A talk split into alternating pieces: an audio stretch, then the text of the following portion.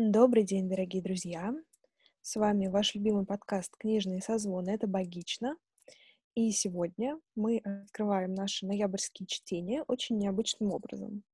Дело в том, что сегодня из наших спикеров нас тут двое всего лишь. Внезапно, не правда ли? Ну, собственно, поэтому у нас ноябрь и является таким экспериментальным мы решили потусить вдвоем. Вдвоем это я, его высочество Николай II. это, естественно, я, Дарья Дмитриевна, и бессменная Екатерина Сергеевна Маруева тоже. Привет, привет. Я хотела сказать, Катя, моргни два раза, чтобы все услышали, что ты здесь. Я моргнула. Да, она это сделала. А, то есть нас сегодня двое, и более того, мы в ноябре решили обсуждать художественную литературу впервые за долгие месяцы существования нашего подкаста. Более того, сегодня у нас даже не просто современная художественная литература. Сегодня у нас на повестке вообще я потеряла ту часть, которую должна была эффектно прочитать. Но уже нашла, не волнуйтесь. А, в 2013 году эта книга стала лауреатом книжной премии «Ясная поляна» в номинации «21 век». В ноябре того же года роман стал лауреатом премии «Большая книга». Роман был переведен более чем на 30 иностранных языков, и ему посвящены серьезные исследовательские работы. Внезапно, но мы решили вот такую вот книгу сегодня почитать. Катя, ты и это расскажешь? Я все жду, что, когда что ты скажешь, что это за книга. А, ты хочешь, я? Мы читаем, э, мы обсуждаем Лавра Евгения Водолазкина. И э, я ее представляю, потому что это была моя инициатива, и я просто костями легла и сказала, что мы должны читать Лавра. При том, что на момент, когда я так сильно ее продвигала, я ничего о ней не знала. Я даже не знала, что она лауреат какой-то премии. Но а, в моей какой-то инфоповестке она промелькнула всего один раз, где-то примерно, когда у кого-то спросили, какая ваша любимая или там самая поразившая ваша книга, книга за последний там, год условно, и они сказали, вот это, и мне это просто отложилось в памяти. Потом уже я такая, надо прочитать Лавра. Проходит еще там несколько месяцев, я такая, все, еще надо прочитать Лавра. И тут мы с Дашей решаем, что мы возьмемся за художественную литературу, и я такая, и мы будем читать Лавра. Ну, как бы, очевидно. Вот. И я не прогадала, я считаю, что это был отличный выбор. А, описать ее можно так. Вот, собственно, как я, что я про нее знала, когда начинала читать? Это то, что это книга про э, Русь средневековую, про 15 век и про врача средневекового. И, в общем, все. И м, я, наверное, купилась, если можно так сказать, на обещанную атмосферу э, русского средневековья. Потому что эта тема для меня абсолютно неизведанная и новое. я очень хотела посмотреть на это мировоззрение. Кроме того, сам Водолазкин, он филолог, он занимается средневековьем, то есть он э, с такой профессиональной позиции к этому подошел. Вот, это было многообещающе. И, собственно, так оно и случилось. я даже охрипла от волнения. Я э, сегодня очень много буду говорить про свой какой-то опыт читательский, потому что когда мы начали подкаст, мы намеренно много месяцев не подходили вообще к художественной литературе, и я прямо чувствовала какой-то барьер перед этим. Я опасалась, что это потребует от нас какого-то практически экспертного там, не знаю, совета, мнения, что нужно быть обязательно э, филологом, что а, мы должны как-то значит, обсуждать сюжет и какие-то другие важные литературные отсылки. А потом я расслабилась и поняла, что, ну, вы нас слушаете и любите не за это, поэтому мы будем оставаться верны себе, и точно так же, как любой человек может обсуждать фильмы, сериалы, выставки, также мы можем обсуждать художественную литературу и не испытывать при этом никакого стеснения за то, что ты не филолог. В конце концов, книги пишут не только для филологов. И я на самом деле не ожидала, что книга мне так понравится. То есть вообще должна бы ожидать, учитывая, как сильно я ее хотела, но она превзошла мои ожидания. И показательно, что Даша начала читать ее первой, а я так немножко откладывала этот момент начала, когда мы, она у нас уже встала, прямо буквально мы начнем ее там через две недели, и Даша мне пишет, типа, Кать, ты не начала Лавра еще? Он говорит, там какой-то, там какая-то жесть, там такая триггерная штука, типа, я не знаю, как ты это переживешь. И я так, а я еще не начала. И я такая думаю, блин, наверное, там кого-то изнасиловали. И я вот прям с этой мыслью приехала домой и начала читать. Ну, потому что я уже не могла просто. Я что, что там такое? Я, я не могла это сидеть. Если вы не знаете, как заставить женщину читать книгу, то вот вам лайфхак. При том, что я страшно боялась, что это действительно там произойдет, потому что э, книга так начинается, и она так тебя обволакивает, и она такая не могу сказать, что добрая, но она не черная, абсолютно не черная. И поэтому я читаю, и прям реально буквально я переворачиваю страничку и боюсь. Вот в каждое момент времени я боюсь, что сейчас начнется какая-то жесть. А потом я так немножко подрасслабилась и подумала, что, ну, вообще-то я, может быть, зря так драматизирую. Но и, к слову, я сразу узнала момент, как, который я поняла, что Даша стригерил, и мы это обсудили. Но, опять же, это был абсолютно не какой-то не момент, это не было изнасилование, хотя как бы средневековье от него всякого можно ожидать. А, но другой момент, который меня страшно удивил, то, что я прочитала книгу очень быстро, наверное, буквально за три вечера, а, и я вообще планировала взять ее с собой в Сапсан и прочитать ее за те четыре часа, которые мы поедем в Петербург, ну или там дочитать на обратном, на обратном пути. Но я начала ее за несколько дней. А, я дочитала до этого момента триггерного, после которого я поняла, что мне нужно немножечко осмыслить. Мы скажем об этом попозже, Потом я на, следующий вечер опять начала читать, и в какой-то момент я принудительно себя остановила, потому что я сказала, я сейчас дочитаю книжку, мне нечего будет читать в Сапсане. И вот, значит, я лежу на кровати, такая, типа, мне надо спать. Все, я ложусь спать, а сама просто как голодная кошка смотрю на эту книжку. И понимаю, что я не хочу YouTube, я не хочу компьютерные игры, я не хочу Netflix, я ничего не хочу, я хочу эту книжку, я хочу читать дальше. И это для меня Э, я не помню, когда со мной такое случалось вообще в последний раз. Э, я настолько была ей одержима, мне настолько хотелось туда-обратно, в эту атмосферу, при том, что я далеко не всегда согласна с какими-то... Не то, что согласна. Я не могу сказать, что я кайфую от всех сюжетных поворотов этой книги. Я с ними со мной, во многим не согласна. Блин, вот я бы хотела, чтобы все было по-другому, но при этом я не могла оторваться. И дочитала ее в Сапсане, там тоже довольно быстро, при том, что я пожалела, кстати, что я взяла ее в Сапсан. Надо было ее читать спокойно дома. И учитывая, что она разделена на четыре части, я подумала, что идеальный был бы вариант читать часть, типа, ложиться спать, следующий вечер читать вторую часть, ложиться спать, третью и так далее, не торопясь, потому что оторваться от нее невозможно, и вот эти части тебя хоть как-то могут остановить, но при этом э, ты можешь продлить это удовольствие, продлить этот процесс хотя бы на 4 вечера. Но у меня так не получилось, и последние две части я читала в Сапсане, где было шумно, где разговаривали по телефону, где обсуждали что-то. И, в общем, я начала страшно раздражаться, потому что они не мешают. А, я взяла наушники и читала последние две части под саундтрек э, Хильдур э, Гуйна Дотер. Это такая исландская композиторка, которая писала, в частности, саундтрек э, к Чернобылю сериалу и к Джокеру. Но я включила ее старый альбом 2007 или 2009 года и читала ее под него, и это было прямо для меня тоже открытие. Мне очень эти вещи как-то вот внутренне совпали, при том, что я знаю, что есть люди, которые не любят читать под музыку. Я сама люблю исключительно под инструментальную музыку читать.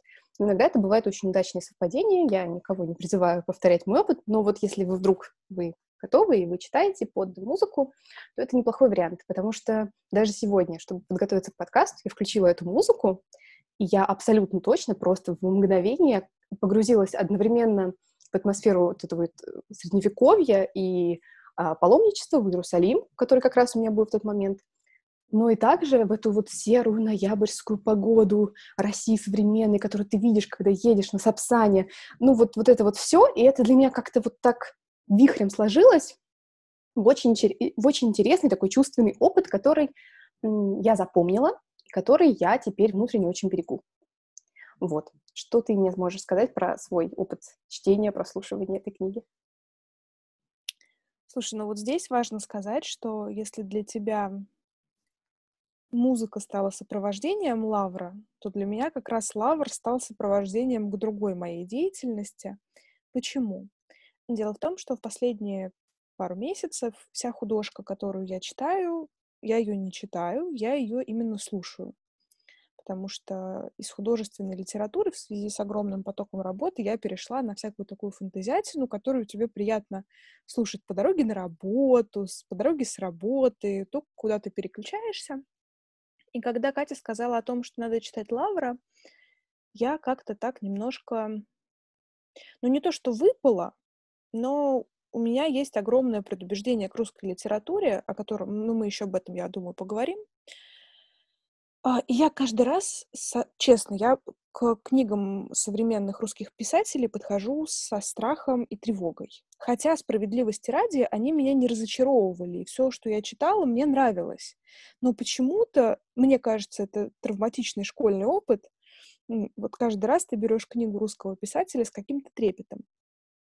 А тут еще как-то сложилось так, что вот если Катя сказала, что это книга про врача, я где-то слышала, что эта книга, ну вот что-то там, значит, про, про религию. Мне ее как-то так преподнесли в какой-то момент времени.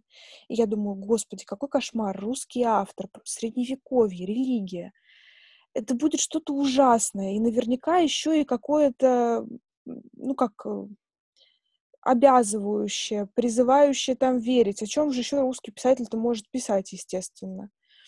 А у меня очень такие трепетные отношения с верой и с религией, и книги на эту тему для меня это какая-то такая, ну, не знаю, особый сорт мучений, наверное, в этом смысле.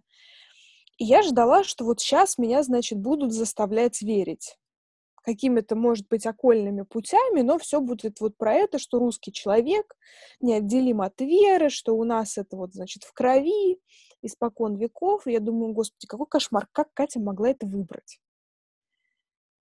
Ну, думаю, ладно. У нас... Да, за мной такое не свойственно, мне такое не свойственно. Да, но у нас была договоренность, что Катя выбирает одну книгу, я другую, и как бы мы можем табуировать их, если вдруг прям совсем какой-то кошмар, но здесь вроде как бы, ну, ладно, давайте попробуем в очередной раз с этими русскими авторами что-то, значит, сделать. А, я приехала в отпуск, закончила какую-то там свою аудиокнижку, и чтобы коротать вечера под картиной по номерам я включила Лавра. И каково было мое удивление, когда я прям вот заслушалась. Я-то думала, что мне сейчас нужно будет себя заставлять это слушать. Ну, не то, что заставлять, да, но как-то вот так, надо послушать Лавра, как по расписанию, чтобы к чтениям успеть. А тут я как-то прям села, и я поняла, что время начинает лететь просто незаметно. Ну, справедливости ради, я еще и на ускоренном режиме слушаю аудиокниги, потому что я не могу вот, вот эту вот тягомотину слушать. Они очень красиво читают, с прекраснейшим выражением, но моя скорость восприятия информации, скорость чтения, она гораздо выше. Поэтому я не могу, я увеличиваю почти в два раза. И я прям понимаю, что Первая часть про детство Арсения, она настолько мне легло на тот опыт, в котором я пребывала в тот момент времени, а в тот момент времени я пребывала в отпуске в доме, где я провела свое детство. И в книге мы видим жизненный путь главного героя с момента, по сути, его почти рождения и до момента его смерти. И первая часть как раз посвящена ему детству, как его воспитывал его дед, чему он у него учился — и я, сидя на кухне, где меня также, ну, меня, конечно, не учили врачеванию или чему-то подобному, хотя, возможно, и этому тоже. Всякое а, бывало. Да-да-да, в нашей жизни. И как-то мне прям было тепло от этой истории. Я была очень этому удивлена и приятно поражена. С чем еще было связано мое удивление? Я слышала про Водолазкина, мои знакомые читали некоторые его книги, и я думала, что это какой-то такой, ну, знаешь, новомодный какой-то писатель, который вот выпустил там две-три книжки, и имя известен. И когда я села готовиться вот к этому нашу, нашему подкасту, оказалось, что у Водолазкина огромное количество работ. Да, они там разного размера, объема. И он именно специализируется на тематике средневековья. А вот эта экспертность, она, мне кажется, очень важна в подобных романах. Хотя, справедливости ради, это не роман в стиле Умберто Эко, где вот эта вот внешняя обстановка и исторический контекст настолько сильно ярко выражены.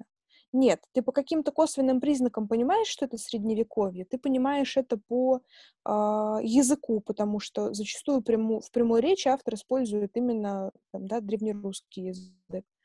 А, но вот каких-то там вы не найдете там обилие бытовых подробностей, например, по которым вы определите, что это средневековье. Нет, ничего вот такого там нет. Вот. И тут оказалось, что «Водолазкин» — это вообще, ну, в смысле, «Лавр» — это вообще книга 2012 года. Меня, кстати, еще очень отпугивал мужик на обложке. Он там какой-то весьма устрашающий, и это тоже меня отталкивало. У меня, кстати, есть даже история про этого мужика, я расскажу об этом позже, это будет мои стыдные истории, я бы так сказала.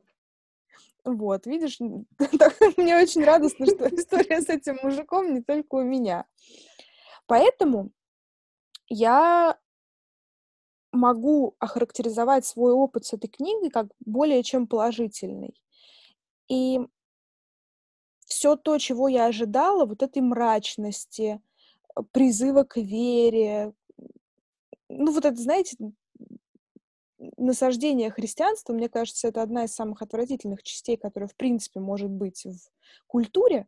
Здесь этого нет. Это оказалась настолько теплая история, несмотря на всю свою какую-то такую тяжесть и глубину. Ну, тяжесть не в смысле чтения, а именно в смысле каких-то подтекстов.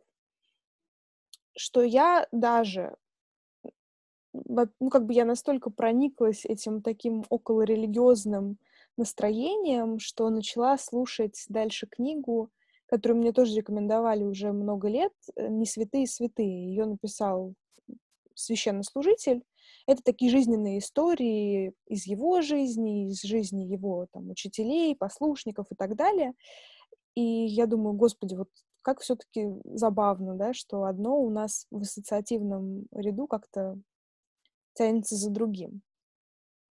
Вот, поэтому я довольна, что мы выбрали Лавра, и когда я увидела, что у Водолазкина выходит новая книга, тоже про Средневековье, тоже про монашество, буквально вот, ну, что называется, на днях, я уже как-то так, честно говоря, с интересом на нее посмотрела из серии, а может быть, м? ну, посмотрим. Я, кстати, тоже хочу сказать про язык. Меня он абсолютно очаровал. И, ну, язык, понятно, в книге это самое важное. Вот это то, что тебя туда засосет. И, ну, со мной это, понятно, так случилось. То, что он делает, автор, с прямой речью, это вообще для меня какое-то совершенно открытие, потому да. что он использует эти слова старые, но он как-то так все стилизует, что ты понимаешь, о чем идет речь. Ты вообще без проблем это читаешь.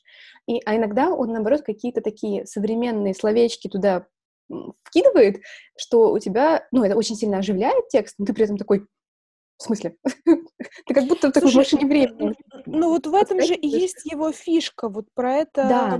многие филологи писали, что он смешивает и древнеславянский, и современный стиль. И вот в этом в том числе один из феноменов Лавра.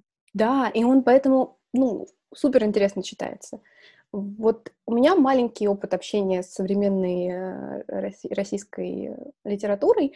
Я немножечко читала Пелевина, точнее, я его слушала, и я уже говорила, я не могу слушать аудиокниги, у меня начинается просто практически паник-атаки. Я начинаю очень сильно тревожиться. Я не знаю почему. Я нормально слушаю музыку, я нормально слушаю подкасты, но книги я не могу так слушать. А, и я пыталась читать эм, э, Михаила Елизарова. Я прочитала у него книгу «Пастернак», и я ее вспомнила, когда начала читать Лавра, потому что, я не знаю, читала ли ты Пастернак или нет, но там есть вот этот момент э, в Пастернаке, в смысле, у Елизарова, про смерть. И там тоже, типа, про русскую деревню и про а, какой-то ритуал смерти, как там тело остается в доме. Ну, он, скорее всего, вымышленный, я никогда не слышу, так на самом деле хранили. Но он такой вот какой-то магически древний. И когда в начале книги, типа, дедушка Арсения переезжает дом на кладбище, и, типа, я сразу об этом вспомнила и какой-то вот такой атмосфере прониклась. Больше книга ничем не похожа на Лавру. Лавра мне понравилась гораздо больше. Вот. Не то чтобы у меня есть предубеждение, но ты вот правильно сказал, есть какое-то такое тревожное ощущение, ты не знаешь, чего от нее ожидать, и боишься не то что худшего, но я думаю, что ты боишься, я боюсь, что она меня уколет слишком сильно. Вот, наверное, это так Потому что передать. степень близости к этим книгам какая-то совершенно особенная. Да. Когда ты читаешь другую культуру, ты все-таки от нее дистанцирован, и ты смотришь ну, сверху, со стороны, как угодно это назови. А здесь ты чувствуешь свою сопричастность с этими героями, с их, ну, с жизненными ситуациями, там, сложно сказать, да, потому что это другой временной пласт. Но, тем не менее, ты чувствуешь, ну, простите, какую-то духовную близость с этими людьми. И вот это действительно, я с тобой согласна про вот это вот опасение, что может очень сильно уколоть потенциально. Да, я э, недавно посмотрела спектакль «Норма», который снят, поставлен по а, норме Сорокина, Владимира Сорокина. И я ужасно захотела почитать этот текст, но я понимаю, что мне будет очень больно его читать, потому что мне было очень больно смотреть спектакль. И несмотря на то, что спектакль на тебя воздействует не только текстом, но еще и визуальными разными способами, меня это очень большое ощущение произвело. И более того, я не читала норму. Соответственно, я пришла смотреть спектакль, современный спектакль, как многие любят, там, непонятный, такой странный. Вот. А, а потом, уже на следующий день, я открыла почитать про норму, чтобы как-то сравнить свое ощущение и правильно ли я считывала вот эти вот визуальные знаки. И я правильно их считывала. Я даже очень правильно их считывала там, где я думала, что я неправильно считываю.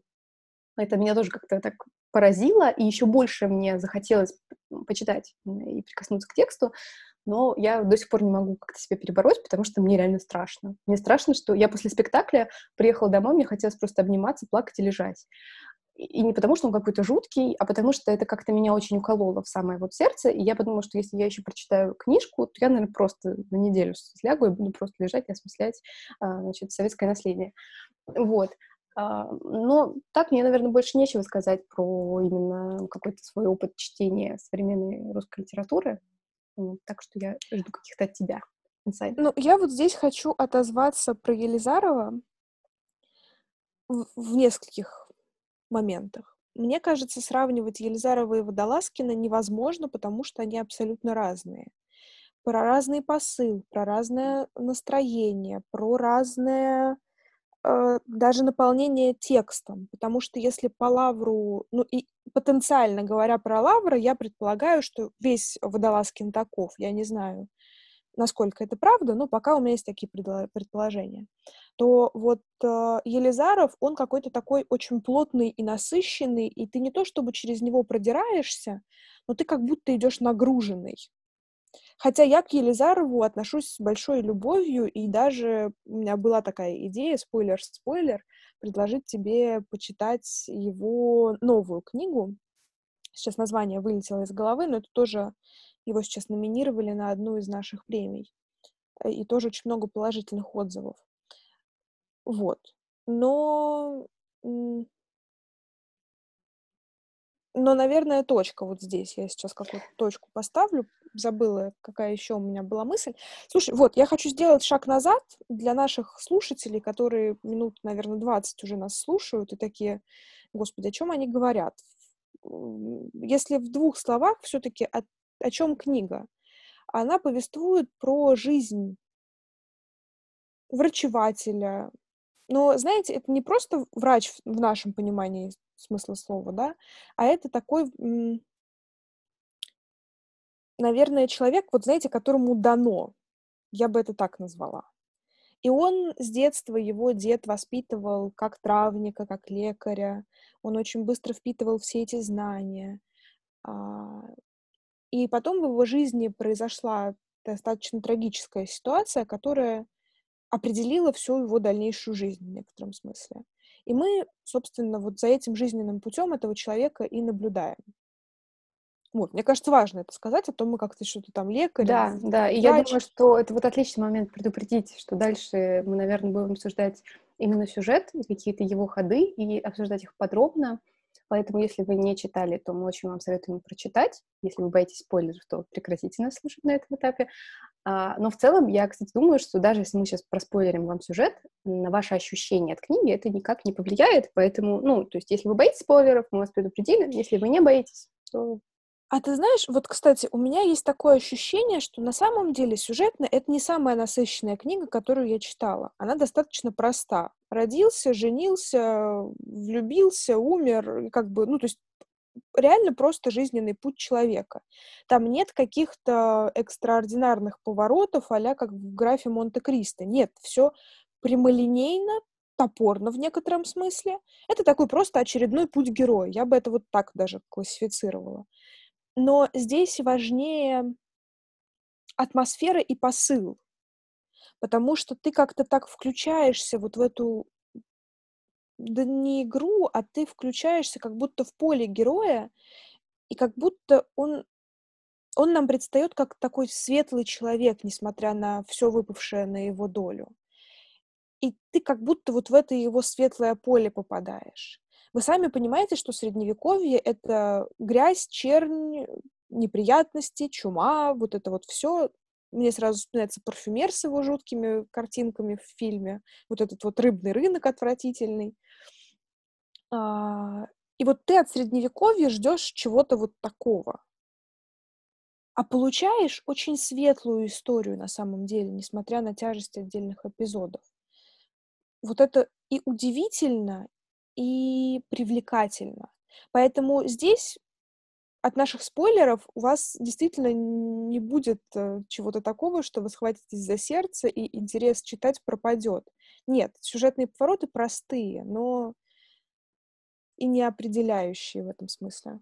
Да, я бы даже сказала, что они на самом деле очевидные. То есть, когда начинается да, какой-то да. момент, ты в целом знаешь, как это закончится. И вот мы сейчас, наверное, подойдем и обсудим самый важный момент книги. Это момент вот его влюбленности, появления девушки в его, значит, доме. И то, как они оба переживают любовь. И мы сейчас бы сказали, что это такие созависимые отношения. У меня, кстати, не слышно, что сверлят. У меня просто дома капремонт, и поэтому я страдаю. Я пытаюсь выключать э, микрофон в каждый момент, когда я начинаю это делать. Но, в общем, извините, если я не успею.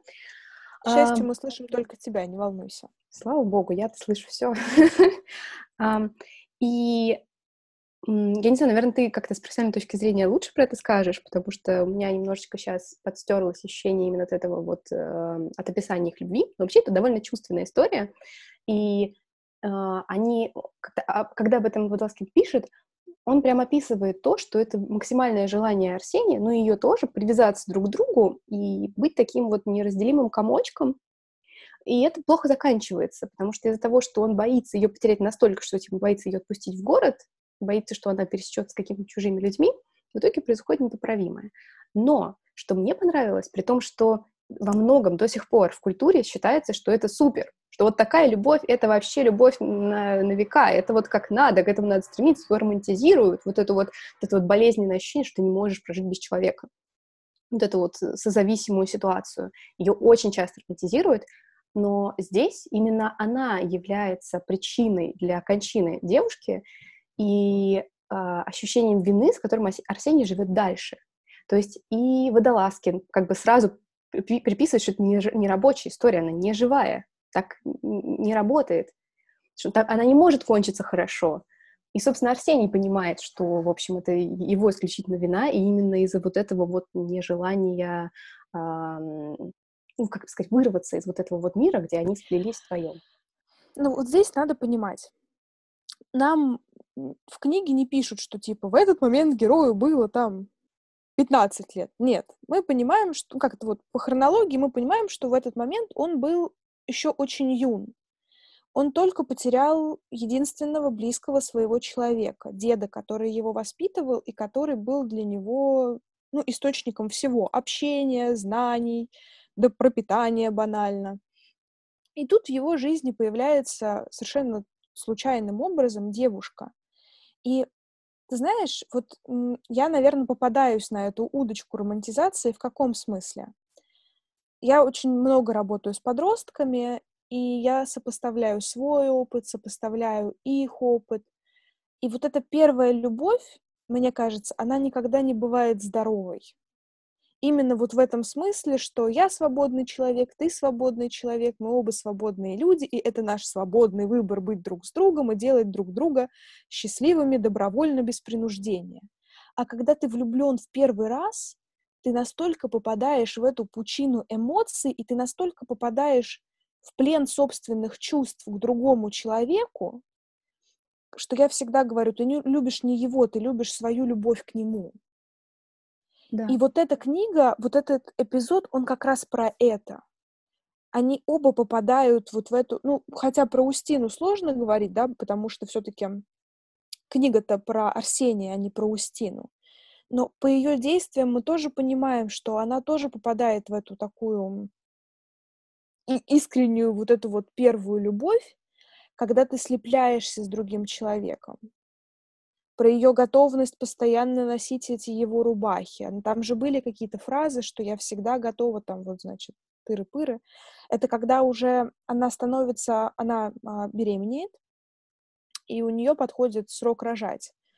И вот здесь, когда, мне кажется, это поворотный момент и в жизни героини, и в жизни любой женщины, когда ты понимаешь, что ты это не только ты, а ты это вот сейчас еще и второй человек внутри себя.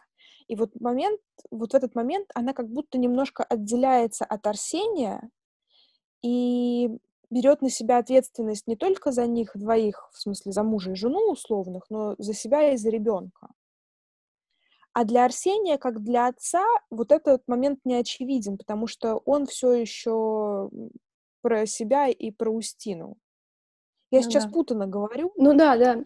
Я к тому, что вот этот ребенок, он помогал э, Устине э, начинать такую здоровую сепарацию, но в связи со сложившимися дальше обстоятельствами ни о какой там сепарации и о здоровом чем-то речь, конечно, не идет.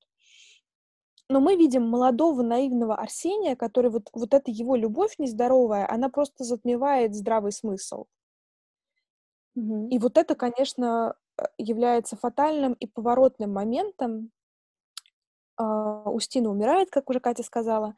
И что самое, наверное, для меня важное в этот момент было, что вот это чувство вины, его же ведь можно по-разному проживать. И Водолазкин это делает очень красиво, очень изящно. Как-то он как будто погружает Арсения в состояние, когда он пытается прожить жизнь за Устину. В каком смысле? не в дурацком, типа, есть за двоих, тусить за двоих или что-то еще, а прожить такую праведную жизнь, которая была бы достойна Устины. Да. И вот это определяет весь его дальнейший путь. Он всю жизнь ведет внутренний диалог с Устиной, и иногда и не внутренний. И вот эта вот внутренняя преданность своему решению, мне кажется, это то, чему вот нам сейчас учиться и учиться. Ну, знаешь, у тебя такой очень, как это сказать, идеализирующий на это взгляд. Я подходила немножко с другим. Ну, твой тоже имеет место быть абсолютно, и ты как бы убеждаешь меня в этом. А, но для меня, кстати, был такой момент поворотный, когда я прям четко осознала, что это добром не кончится.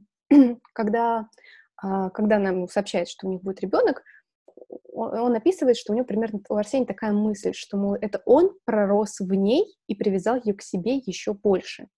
И когда я это прочитала, меня немножечко так как-то вот такой мурашки прошли по телу, потому что, ну, правда же, очень многие взрослые люди живут по такому сценарию, да, и да. которые губители друг для друга. Я, кстати, не считала, что ему 15 лет, я прикинула, что ему лет 17. Ну, небольшая разница, конечно, но все-таки, что он чуть-чуть старше, потому что там был момент, что у него ну, как бы огрубели, стали мужественные руки, вот это все.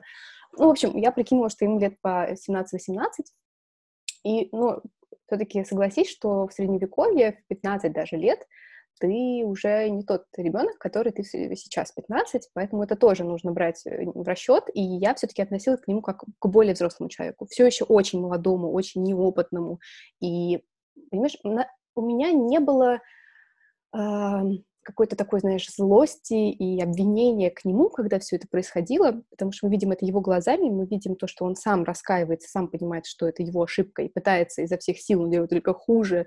И момент родов, это было, конечно, просто тоже для меня очень сильное переживание, при том, что они описаны жутко, но не черно. То есть они описаны не грязно, не черно, и они тебя просто на каком-то эмоциональном уровне захватывают, хотя я очень себе все это представляла красочно.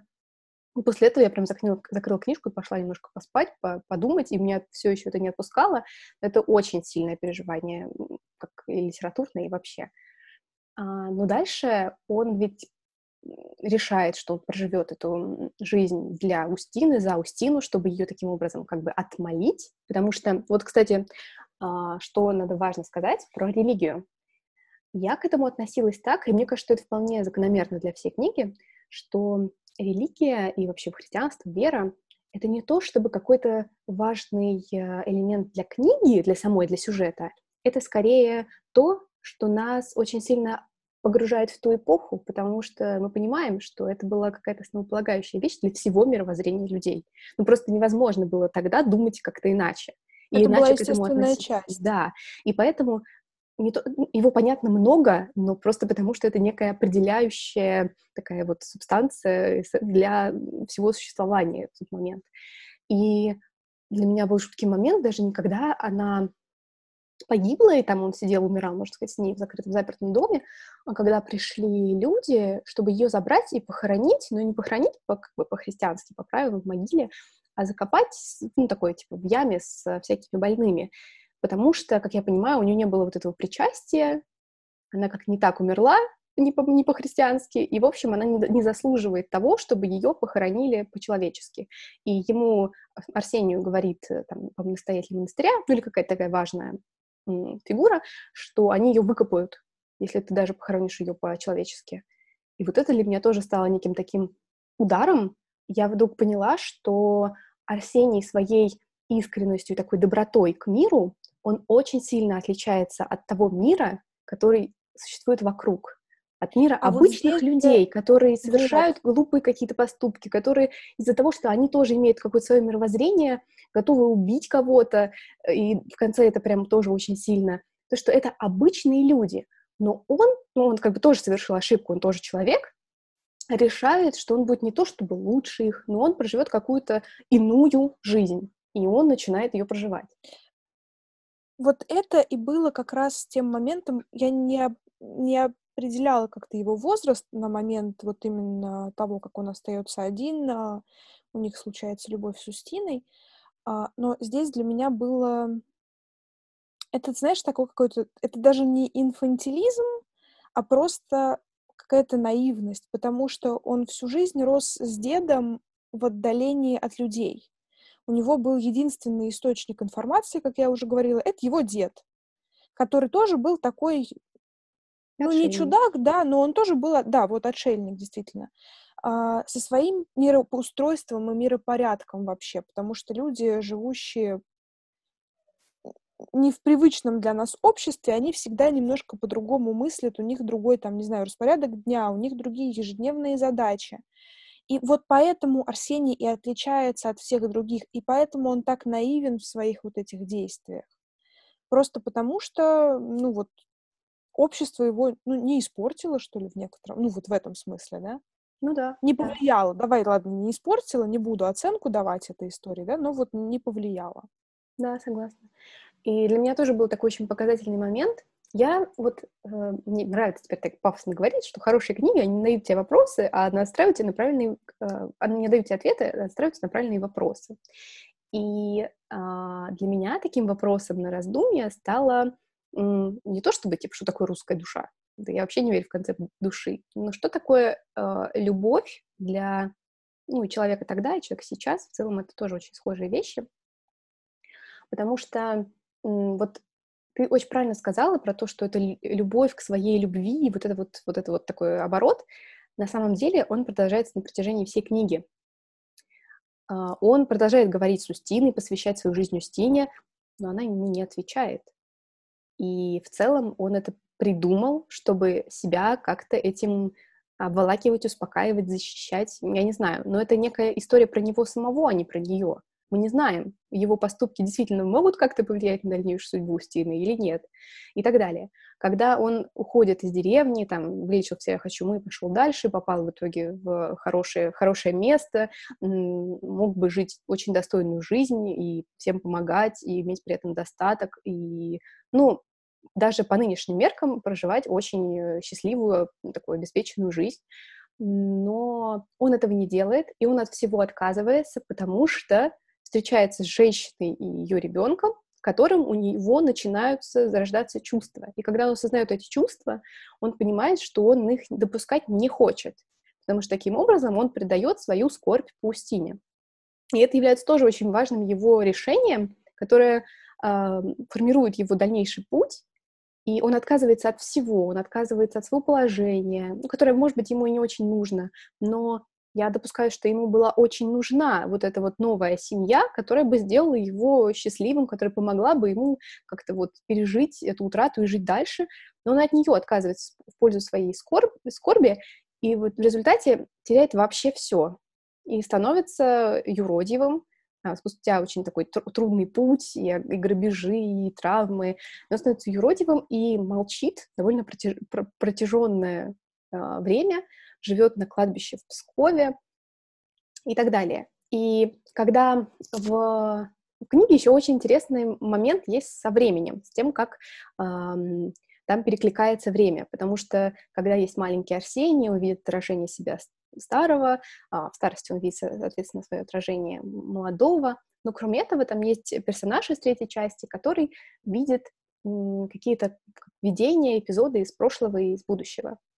И он видит такой эпизод о том, что 80-е годы, то есть уже в 20 веке, человек, аспирант, э, едет э, в Псков, чтобы закончить, наконец, свою значит, дипломную работу, свою диссертацию, он останавливается в доме, где живет женщина с ребенком, он с ними общается, он к ним привязывается, потом он уезжает, соответственно, когда ему пора в Москву или там в Ленинград, я не помню, и начинает о ней думать, о ней тосковать. И он довольно долгое время, не контактируя с ней, как-то осмысляет и переживает свою любовь, и все думает, а ехать мне или не ехать, а позвонить мне или не позвонить. И в итоге решается туда поехать, и вот он едет и боится, а вдруг ее там уже нет. И мне это тоже какой-то показательный аспект вот этой вот любви, которая про самого себя, про то, что ты не решаешься до конца открыться и быть по-настоящему с другим человеком, но ты Слушай, ну вот это, вот этим... это же вот то, о чем я говорила, когда мы с тобой обсуждали влюбленность, что иногда сам факт твоей любви ну или влюбленность, да, не так важно, он важнее, чем а, происходящее между двумя людьми. И вот в этом смысле у меня другая как раз точка зрения на происходящее с Арсением, потому что там и временной, и культурный а, аспекты, они играют свою роль. Но вот меня это скорее восхищает, чем пугает, что когда человек принимает определенное решение, здесь вне зависимости от того, какое решение, он ему следует до конца. И вот это, мне кажется, очень крутым, классным и, ну, таким, не знаю, основополагающим для вот этого праведного пути. Что он не сходит на легкую дорожку жизни там с этой Ксенией, с ее сыном, не остается там у всяких этих баринов, которые готовы были одаривать его всем чем угодно. Нет, у него он выбрал свой путь. Он сам понимает, что это нелегкая тропа, дорога, и поэтому он с такой, с таким принятием и проживает все те трудности, которые выпадают на его долю. Потому что что такое жизнь юродивого? Это в целом, вообще юродивые — это огроменный феномен христианской культуры в целом. И в книге это настолько был тонкий момент, и для меня, наверное, он был одним из самых значимых, именно вот этот его этап, когда он был юродивым в одной из областей, потому что это совершенно другое состояние психики как будто. Потому что ты совершенно, Арсений в этот момент совершенно по-другому воспринимал мир.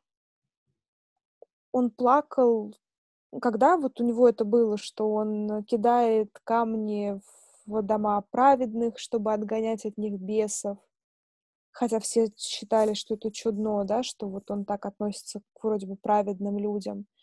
а, и он смеется, когда его бьют дети, потому что им в этот момент смешно, и он разделяет с ними эту радость. И там был эпизод, когда мальчик, он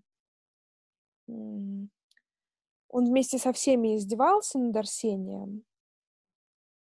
Хотя, кстати, вот как он себя в этот момент Устин называл или нет, я вот сейчас ну, он, помню. Единственное, что он говорил, он говорил Устин, и поэтому его все так называли.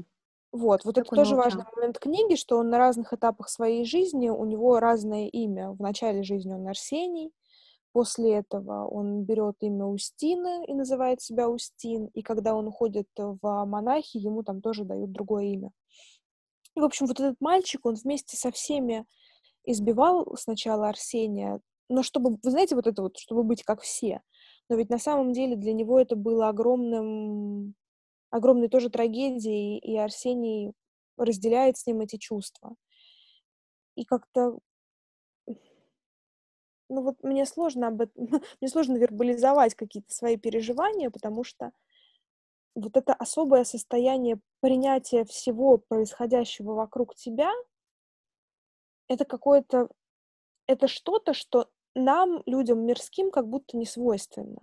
Ну, Потому что вот уже сейчас, слушая книгу «Не святые, святые», у них есть э, там, у служителей церковных есть момент послушания, когда их отправляют, там, не знаю, чистить коровники, еще что-то, и ты, по сути, должен без вопросов выполнять все то, что тебе говорят.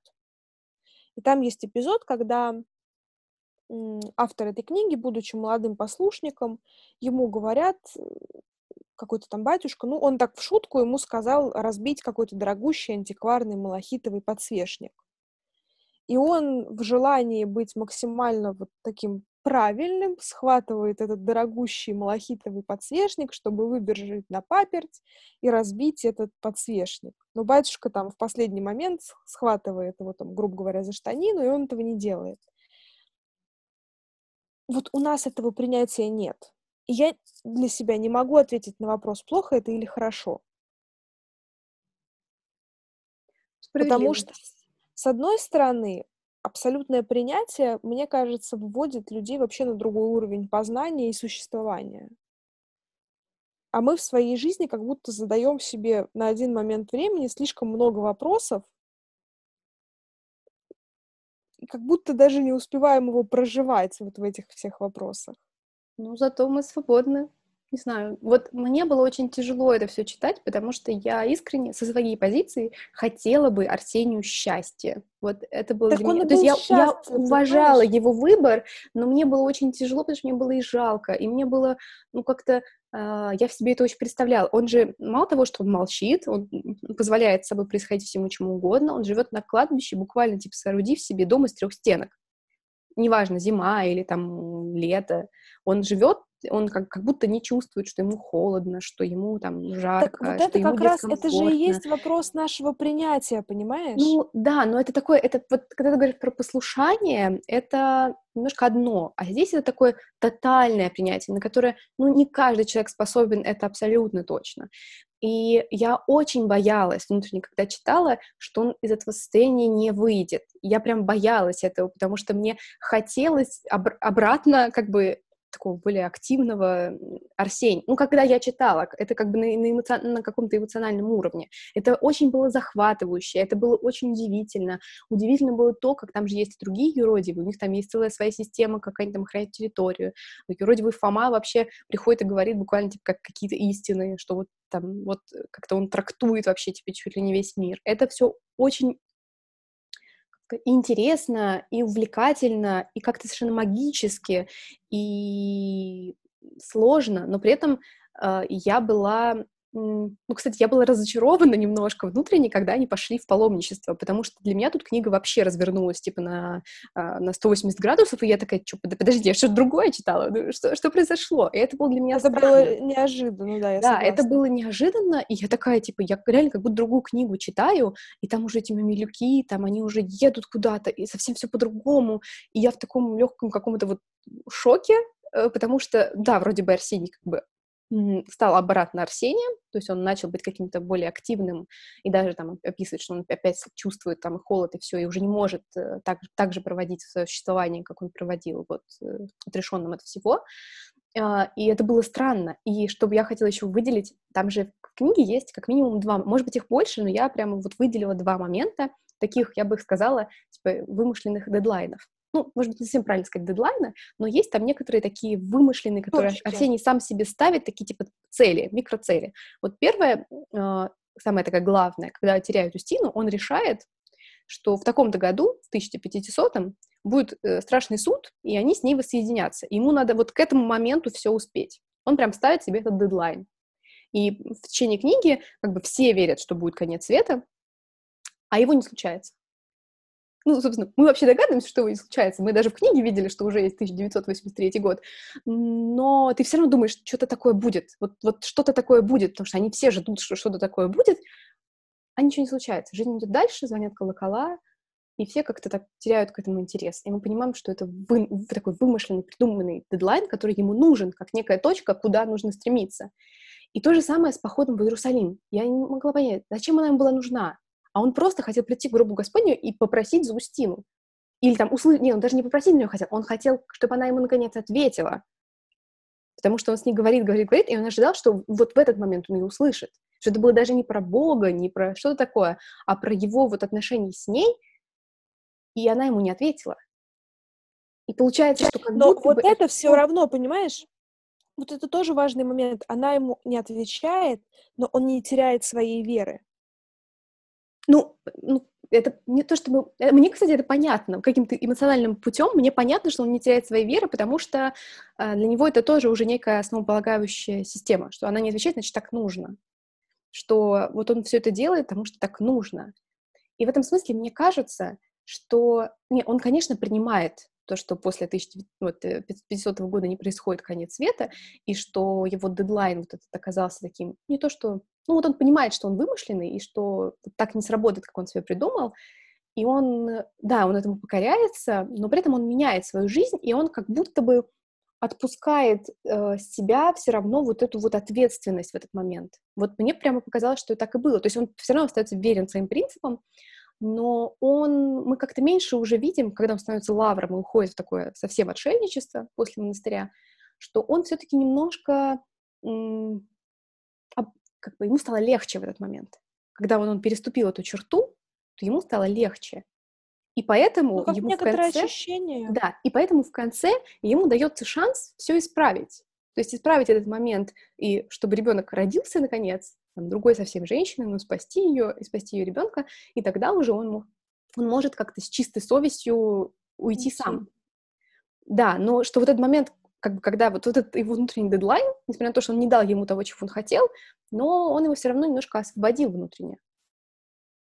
Но мне кажется, знаешь, это то, что и делает его человеком, потому что у нас как будто у всех есть вот эти свои внутренние дедлайны, или как бы даже не временные точки, да, но опорные события жизненные. Абсолютно. И, и вот в этом это смысле его человек. Супер живой, он супер живой герой. Я его буквально чувствовала как будто.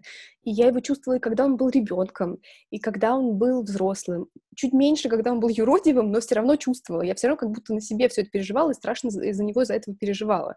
Потому что я бы так не смог вот, и ты как бы за него волнуешься, он для тебя уже становится совершенно каким-то не чужим человеком, близким, хотя он да. вымышленный, и в это невозможно поверить как-то вот эмоционально. наверное, поэтому эта книга меня так захватила, потому что я за него переживала практически как за себя, и поэтому я не могла оторваться, потому что я хотела узнать, что же там наконец будет. И не знаю, я прямо в каком-то таком странном ощущении нахожусь, и я все после, когда я закончила читать, я все, я все не могла перестать о ней думать, я все как-то что-то пыталась осмыслять, записывать свои мысли, которые у меня как-то потоком рождаются вот прям буквально после там, спустя несколько часов после ее прочтения. Я как-то и думала о том, почему вот люди вокруг так себя вели по отношению к нему, и я вот тот человек, который любит читать, типа, последние фразы книги, даже, неважно, даже когда ты только начал читать, и мне нравится, когда последние фразы книги, они какие-то такие глубокие, они прям след в тебе тоже оставляют. То есть мало того, что книга проехалась по тебе, но еще и след, и я поэтому специально оставила книжку рядом, я хочу зачитать самые последние фразы, что мне кажется, они супер важные, и они не то, что они дают какие-то ответы, но мне кажется, что человек, который еще не читал книгу, но дослушал нас до конца, что ему как-то станет чуть более понятно то вообще, о чем мы сейчас говорили. Это прям самая-самая последняя страница. «Что вы за народ такой?» — говорит купец Зигфрид. «Человек вас исцеляет, посвящает вам всю свою жизнь, вы же его всю жизнь мучаете. А когда он умирает, привязываете ему к ногам веревку и тащите его и обливаете слезами. «А ты в нашей земле уже год и восемь месяцев», — отвечает кузнец Аверкий. «А так ничего в ней не понял». «А вы сами ее понимаете?» — спрашивает Зигфрид. «Мы?» — кузнец задумывается и смотрит на Зигфрида. «Сами мы ее, конечно, тоже не понимаем». Я соглашусь, что это одна из вообще, наверное, самых самых сильных и прям запоминающихся фраз, фраз, которые тебя тоже очень глубоко а, как-то касается. И тут, наверное, я начну делиться своими глупыми историями, чтобы, наконец, как-то сбавить наш пафос, потому что мы прям с Дашей так разгорячились, пока обсуждали книгу, и это, кстати, показательно. Это показательно, что мы обе прочитали ее очень по-разному. А, во-первых, я, ну, я же как бы контул-фрик такой немножечко, особенно в том, что касается книг. Поэтому, когда я ее дочитала, мне, значит, предстояло найти ей место на полке своей книжной. У меня там есть разные ячеечки, вот. И я все не знала, куда ее приткнуть, потому что у меня есть полка, где у меня хранится всякое разное, в том числе современная российская проза. И, и, и стихи тоже, кстати. И я такая, нет, сюда я не могу поставить. Там не настолько ценные для меня книги. Смотрю, значит, дальше. Дальше у меня все тоже как бы не про это. Там, значит, у меня есть скандинавская литература на полочке, вот там такая, там здесь зарубежная, здесь классика, никуда не приткнуть. И, да еще и места нигде нет. И в итоге я ее поставила на полку. Вообще, на, э, у меня есть две любимые полки, то есть где мои самые любимые книги, самые для меня важные книги. И я ее, не нашлось места только на полке, где у меня прямо вот подборка Павича, Рада Павича. И когда я нашла ей там место, я осознала, что внутренне, и это очень какой-то вот эмоционально интуитивно, это вообще не рационально, и я уверена, что это сработает у меня, но не факт, что сработает еще хоть у кого-нибудь что эмоционально эта книжка для меня взялась в некой связке с пейзажем, нарисованный, пейзажем, нарисованным чаем. Нарада Павича, которую я обожаю. Вот это моя, наверное, самая любимая книга и самая для меня значимая, которая была таким поворотным для меня моментом в подростковом возрасте. После прочтения я прям сказала, что все, я теперь другой человек. То же самое я могу сказать после Лавра. И там, кстати, тоже есть момент про религию, про монастыри, про все вот это. Ну, ну это очень такая поверхностная связка, поверхностная аналогия. Но вот этим ощущением того, что мой мир немножечко расширился после, как-то открылся после Павича, и сейчас немножко еще открылся после Лавра, это для меня очень какое-то сильное было осознание.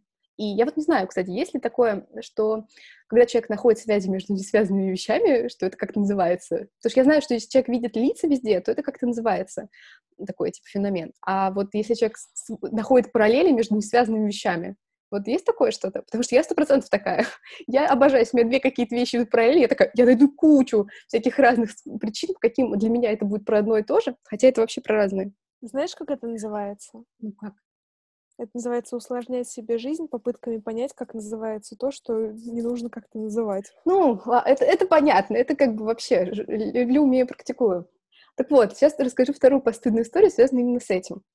В общем, смотрю я на а, обложку книги, а у меня супер красивое издание. Вот э, вообще я прям очень его обожаю, несмотря на то, что иллюстрации страшно отвлекают меня от текста, я вообще не, не понимаю, зачем там иллюстрации, но обложка мне нравится очень. И вот, значит, я смотрю на это лицо на обложке, и такая, блин, она мне кого-то напоминает. И потом это внутри текста это, э, этот портрет Арсения тоже встречается. Я опять, блин, ну это же просто одно лицо с кем-то, да с кем же. И, в общем, я дочитываю книжку, а, нахожусь, значит, в раздумьях о том, что я сейчас прочитала, и вдруг на меня находит странная постыдная мысль. Постыдная, потому что, вот опять же, это наверняка никак не связано, но в моей голове это прям какие-то параллельные вселенные. Я думаю, что, м-м, как странно, что вот эти все временные загогулины, то, что вот есть Арсений в разные периоды времени, это же так похоже на сериал «Тьма». И я, значит, на полном серьезе сижу, думаю об этом и понимаю, что этот мужик копия актера, который играл Йонаса в средний как бы возраст. И тут у меня просто типа Ва! взрывается мозг, и я думаю, господи, как можно было вообще до этого дойти мне? Вот, потому что наверняка это совершенно не связанные вещи, но я теперь просто не могу перестать это видеть и об этом, соответственно, думать. У меня другая мысль, что я-то, когда говорила про страшного мужика, у меня была другая обложка книги такая белая, и там мужской, ну, там мужская часть лица с его глазом, и вот, вот то для меня жутковато. А вот этот мужик на твоей обложке мне напоминает а, Альбус Дамблдора немножко. А... Тоже бородатый. Ну, то, нет, я скорее про такие над, надсупленные брови. Мгм. Но у меня, знаешь, когда ты сейчас уже ближе к концу рассуждала про конец света, у меня вот какая возникла в голове мысль. Если помните, в 2000 году нам тоже обещали конец света. И несмотря на то, что я была ребенком, я об этом знала, и, ну, как бы, типа, ты тоже вот пассивно ждешь, знаешь, типа, обещали же конец Ты света. надеешься. Ну, в том возрасте я еще не надеялась. Но в моем понимании конец света это был такой момент, и до подросткового возраста какого-то.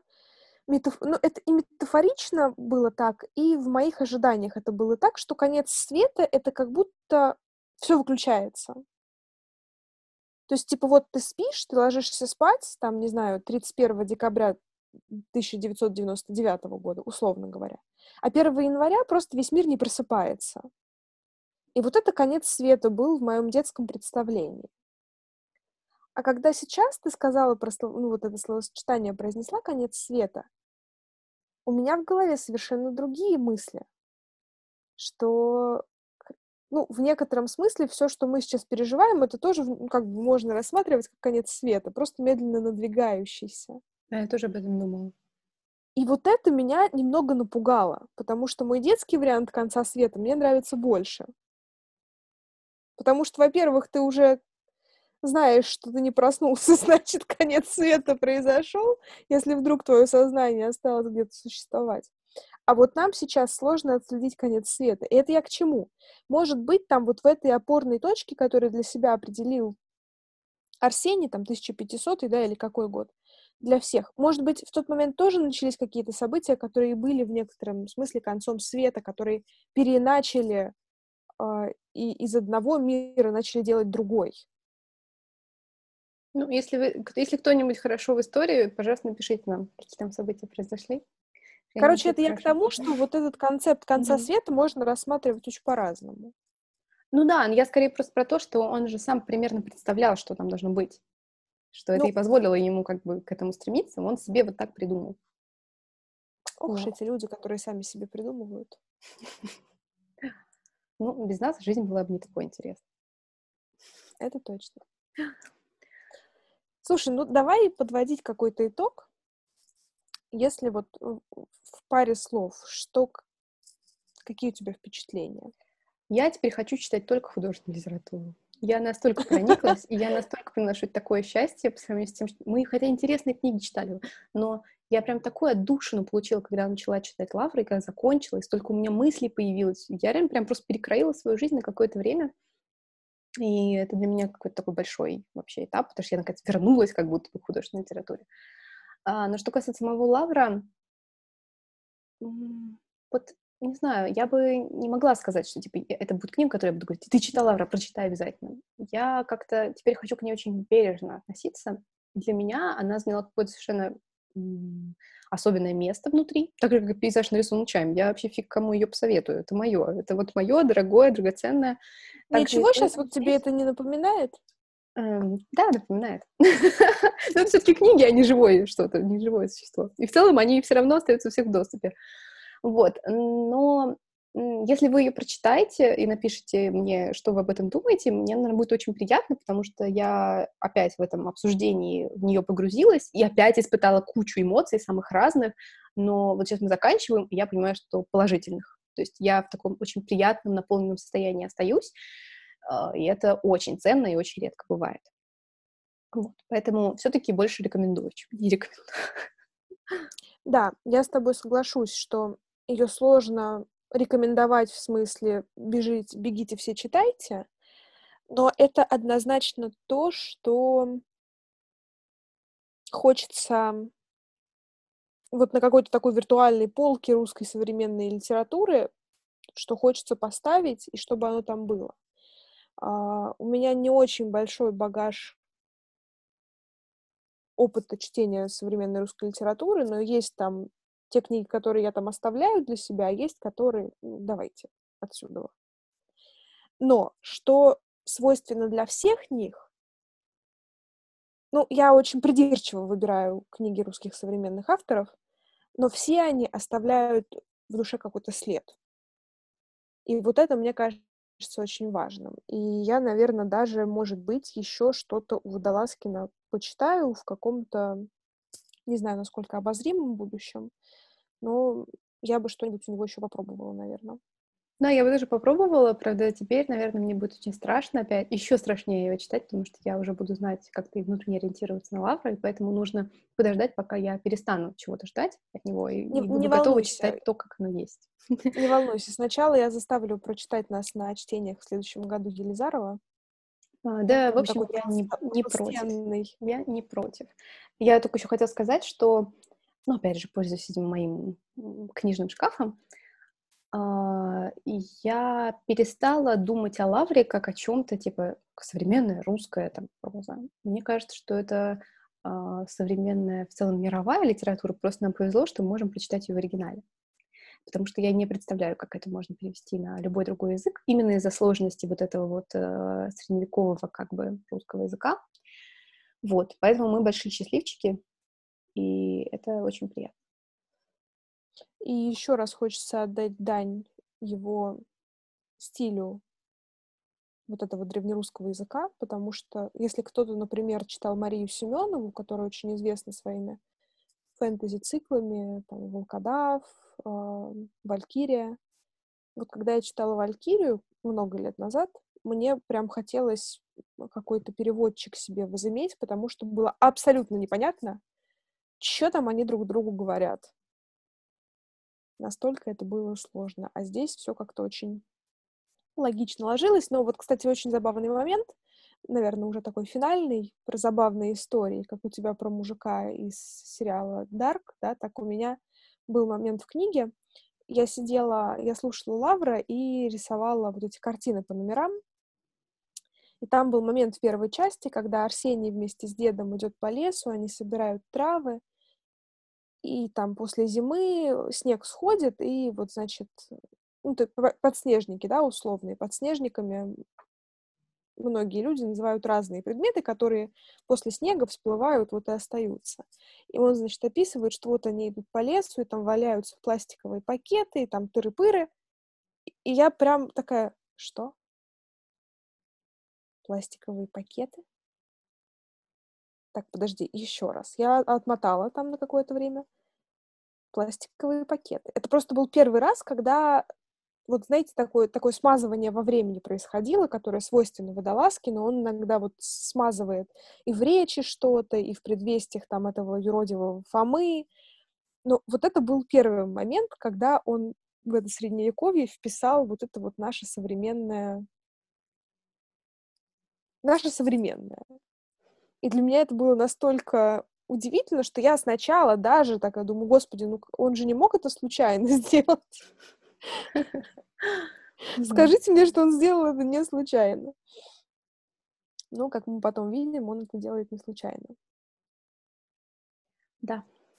Так что наш вер- вердикт, мне кажется, можно с чистой совестью говорить о том, что мы ставим плюс. Это было очень хорошо, я бы даже так сказала.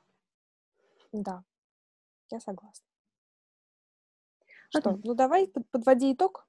А, да что итог? Спасибо, что вы нас послушали. Если вы вот до, до этого момента нас дослушали, то вы просто вообще молодцы большие. А, через две недели мы будем читать современную зарубежную литературу и будем читать «Дом сна». У меня как раз начались проблемы со сном, так что, в общем, все, что нужно. И через неделю мы с Дашей обсудим соцсети, все, что с ними связано и как на нас влияет.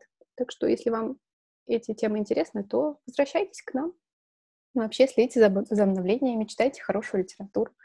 Будьте счастливы. Вот, собственно, я на такой позитивной ноте хочу закончить. Да. Будьте с нами и читайте хорошие книжки. Да. Пока. Всем пока.